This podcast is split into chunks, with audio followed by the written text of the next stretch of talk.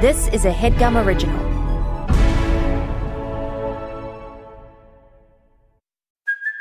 Hey, it's Kaley Cuoco for Priceline. Ready to go to your happy place for a happy price? Well, why didn't you say so? Just download the Priceline app right now and save up to 60% on hotels. So, whether it's Cousin Kevin's Kazoo concert in Kansas City, go Kevin, or Becky's Bachelorette Bash in Bermuda, you never have to miss a trip ever again. So, download the Priceline app today. Your savings are waiting. Go to your happy place for a happy price. Go to your happy price, Priceline.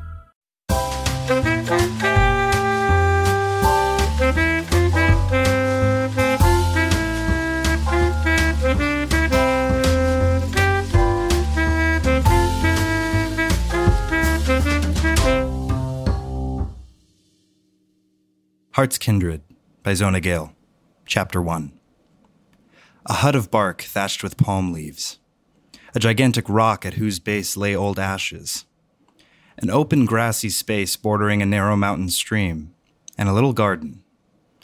These made the home of the Ainger, where a man might live and die as a man was meant, neither planning like a maniac nor yet idling like an idiot, but well content with what the day brought forth. Toward a June sunset, the Ainger sat outside his doorway, fashioning a bowl from half a turtle shell. Before him, the ground sloped to the edge of the garden, and beyond dropped to the clearing's edge.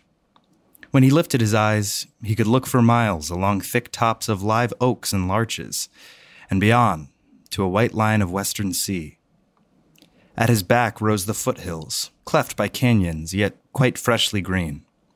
Above them, the monstrous mountains swept the sky, and here their flanks were shaggy with great pines. The whole lay now in that glory of clear yellow by which the west gives to the evening some hint of a desert ancestry. The Ainger worked in silence. He was not a man to sing or whistle. Those who live alone are seldom whistling men. Perhaps the silence becomes something definite and not lightly to be shattered. A man camping alone will work away quietly day long, and his dog understands. The Ainger had no dog anymore. He had owned a wolfhound, whom, in a fit of passion, he had kicked so that the dog had died, and such was his remorse that he would own no other. And the sight of another man's dog pulled at him as at an old wound. It was so still that presently, in that clear air, the sound of a bell in the valley came up to him with distinctness. He looked to the south, and in a deep place in the trees, already lights twinkled out as if they, like the bells, would announce something. The Ainger remembered and understood. Hell, he said aloud. The wedding. He went on, scraping at his turtle shell, his mind on the man who would be married that night, early so that there would be ample time for much merrymaking and drunkenness before the eastbound train at midnight. Bunchy Haight was the man, the owner of the rundown inn in the village of Inch. The woman was the Moore girl, whose father, abetted by the Ainger himself, had killed a sheriff or two for interfering with his gambling place and had gone free because no one was sure whether it was he or the Ainger who did the shooting. Moore's promissory notes had been accumulating in the hands of Bunchy Haight for a dozen years, and it was no secret that the wedding settled the long score. And in dead good luck to get a provider like Bunchy, the Moore girl is, was the way the Inch took it. Inch welcomed a wedding. In the old days, it had been different, and nobody cared whether anybody had a wedding or not. For then there had been a racetrack at Inch, and a summer hotel, and a fine glass front showing of saloons, and other magnificence. With the passing of the California law, the track had been closed. The resort keepers had moved away, and the bottom had fallen from Inch. Mothers amused their children by telling of the traps, and the four in hands, and the tally hoes with rollicking horns, and the gaily dressed strangers who used to throng the town for a fortnight in spring and in autumn, when Inch knew no night and no darkness and no silence, and abundantly prospered. Now all this was changed. There were literally no excitements save shootings and weddings. Jem Moore, being supposed to have achieved his share of the former, was prepared further to adorn his position by setting up drinks for the whole village and all strangers to celebrate his daughter's nuptial day. These things the Ainger turned over in his mind as he scraped away at his shell. And when the dark had nearly fallen, he rose, shook out from the shell the last fragments, polished it with his elbow, balanced it between his hands to regard it, and came to his conclusion. Hell, he said again, I'm bust if I don't go to it. The next instant he laid down the shell, slipped to his door, and caught up the gun that lay inside on a shelf of the rude scantling. A wood duck had appeared over the lower treetops, flying languidly to its nest somewhere in the foothills. Long before it reached the wood's edge, the Ainger was in his doorway. The bird's heavy flight led straight across the clearing. One moment, the big body came sailing above the hut, then it seemed to go out in a dozen ugly angles and dropped like a stone to the edge of the garden. It lay fluttering strongly when the Ainger reached it. He lifted and examined it approvingly. One wing was shot almost clear of the body. That was the mark he liked to make. He swung the bird under his arm, took out his jackknife, pried open the mouth, slit the long tongue, tied the feet together, and hung it outside his door to bleed to death.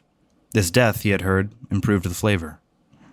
Without washing his hands, he prepared his supper salt pork and bacon fried together, corn cakes soaked in the gravy, and coffee. The fire glowed in the hollow of the great rock, and the smell of the cooking crept about. The Ainger was almost ready to eat by the clear light of the transparent sky when he saw a figure coming across the clearing. He leapt for his rifle. Since the last sheriff had been shot, he was never perfectly at ease with any stranger, but before his hand had closed, it relaxed at the sound of a triple whistle. He wheeled and looked again. The stranger had almost reached the burn of the firelight. Blast my bones and blast me, cried the Ainger. Dad! Something deep and big had come in his voice. As the two men met and shook hands, there was a gladness in them both. They moved apart in a minute. The Ainger took the pack, which the older man swung off, and went about cutting more salt pork and bacon. His father found the wash basin. His father found the wash. His father found the wash basin and washed, breathing noisily through the water cupped in his hands. Not much was said, but anyone would have known that the two were glad of the moment. Not much grub, said his father. I ain't grub hungry, and flung himself on the ground before the campfire. I'm dead beat. My bones ache, he added. The Ainger filled his father's plate and went on frying the meat. In the firelight, their faces looked alike. The older man's skin was beginning to draw tightly, showing the rugged modeling of the thick bones. His huge hands looked loose and ineffectual. Something welled up and flooded the Ainger when he saw his father's hand tremble as he lifted his tin cup. Larger in scale, more definite in drawing, and triumphantly younger the Ainger was, brown skinned and leveled eyed, and deep chested, his naked, veined right arm grasping the handle of the skillet as if it were a battering ram. When the Ainger registered in the inn at Inch or signed a check in his bank in the city, his pen bit through the paper like acid, because he did everything as if his tool were a battering ram. But his eyes, as they rested now on his father's hand that trembled, were soft and mute, like a dog's eyes. What kind of luck, Dad? he said. The older man looked across his wooden platter and smiled whimsically. Same kind, he answered. None, but look a here, sonny, he added. I found out something. I bet you did, said the Ainger.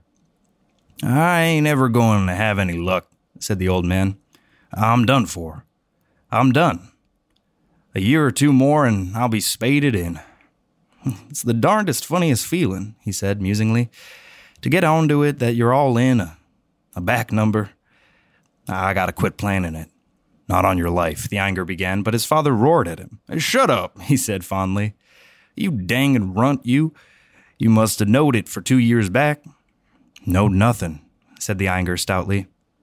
The older man put his plate on the ground and lay down beside it, his head on his hand. It's a devil of a feel, he said. Don't feel it, said the Ainger. Cut it, said his father almost sternly. I brought you up to kill a man if you have to, but not lie to him, ain't I? Well, don't you lie to me now. The Ainger was silent, and his father went on. I was always so dead sure, he said, that I was cut out to be rich.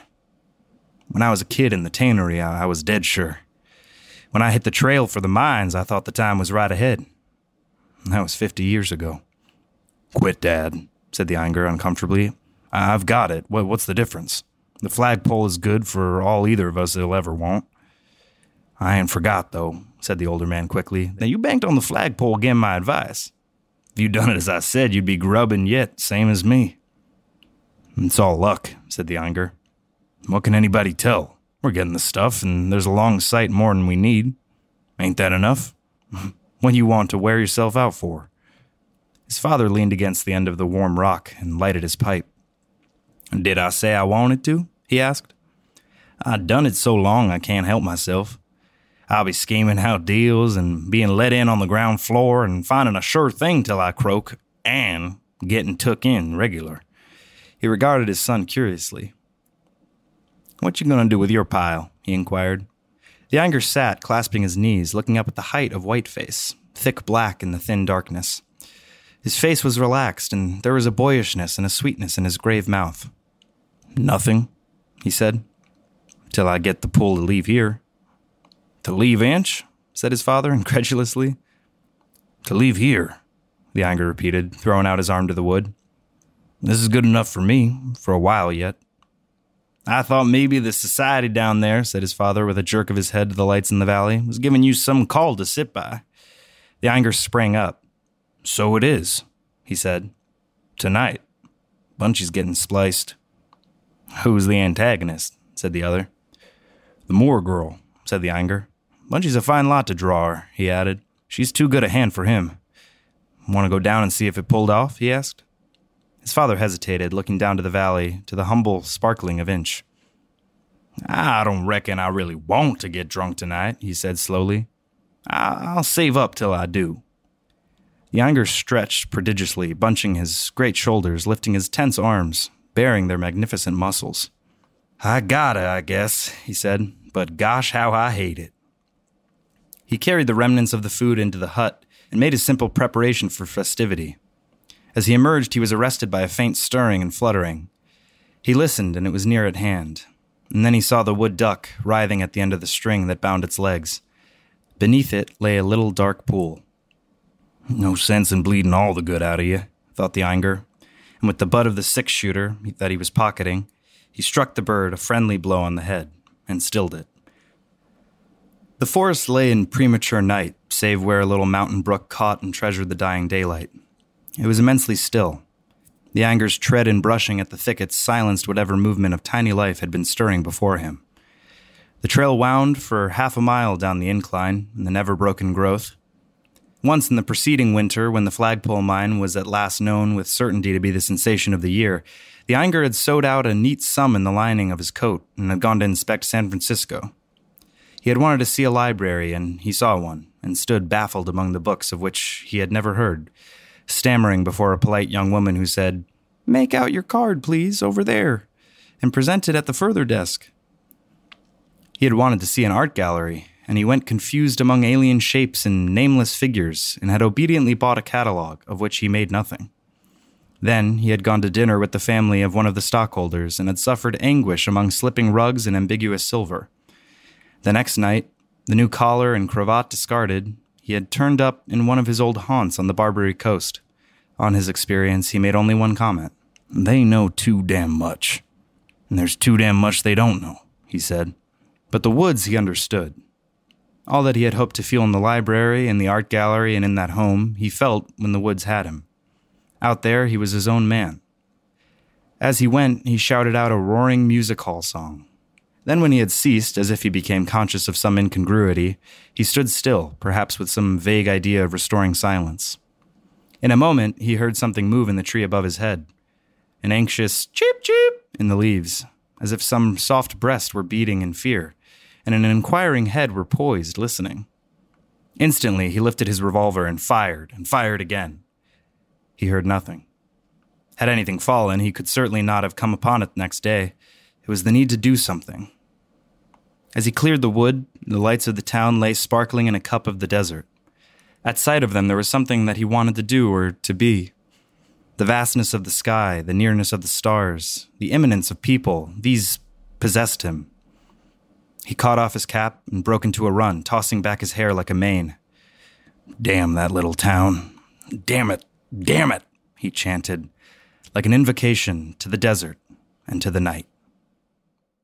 Guys, taking care of your health isn't always easy, right? But it should be simple. That's why for the last three years I've been taking AG1. Just one scoop in a cup of water mixed around every day, no exceptions.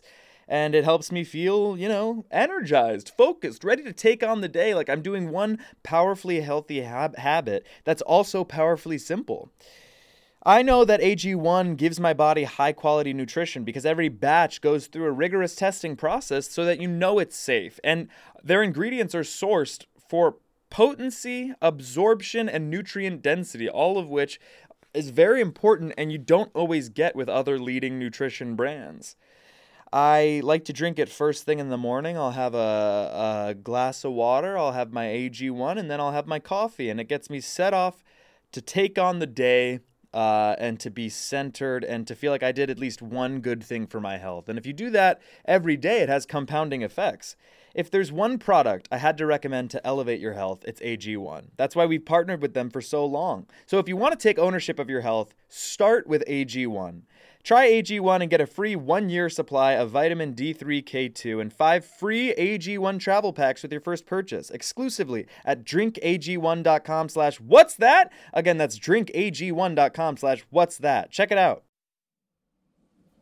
My friends, what you've just heard is chapter one, again, of Zona Heart's Kindred, which in a time like this for me is, well, everything. Fuck it's hard, you know. Uh, this whole show has been my whole life for almost two years now, or for over two years now. And I can feel the opportunity slipping. There's certain historical figures that are, you know, generational talents. You're looking at Zona Gale, Frankie Yale, Wiley Vale, Elvin Bale, Edgar Dale, etc. You know, these are people that, you know, they had their shot and they took it. And here I am, pissing my shot away. So Jake, Amir, Marika, Marty, everyone at HeadGum. I hope that you hear this episode and think one or both of the following two things. One, Zona Gale was a generational talent, an artist, really a storyteller, rivaled only maybe by, well, me. And two, if you don't want the show to be shit like this every week, then I think you'll have me back in studio. And I think you'll rehire my ass on air next week.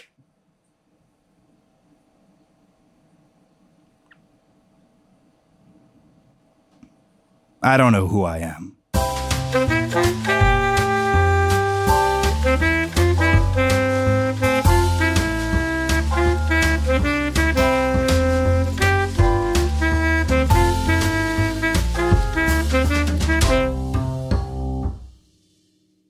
That was a headgum original.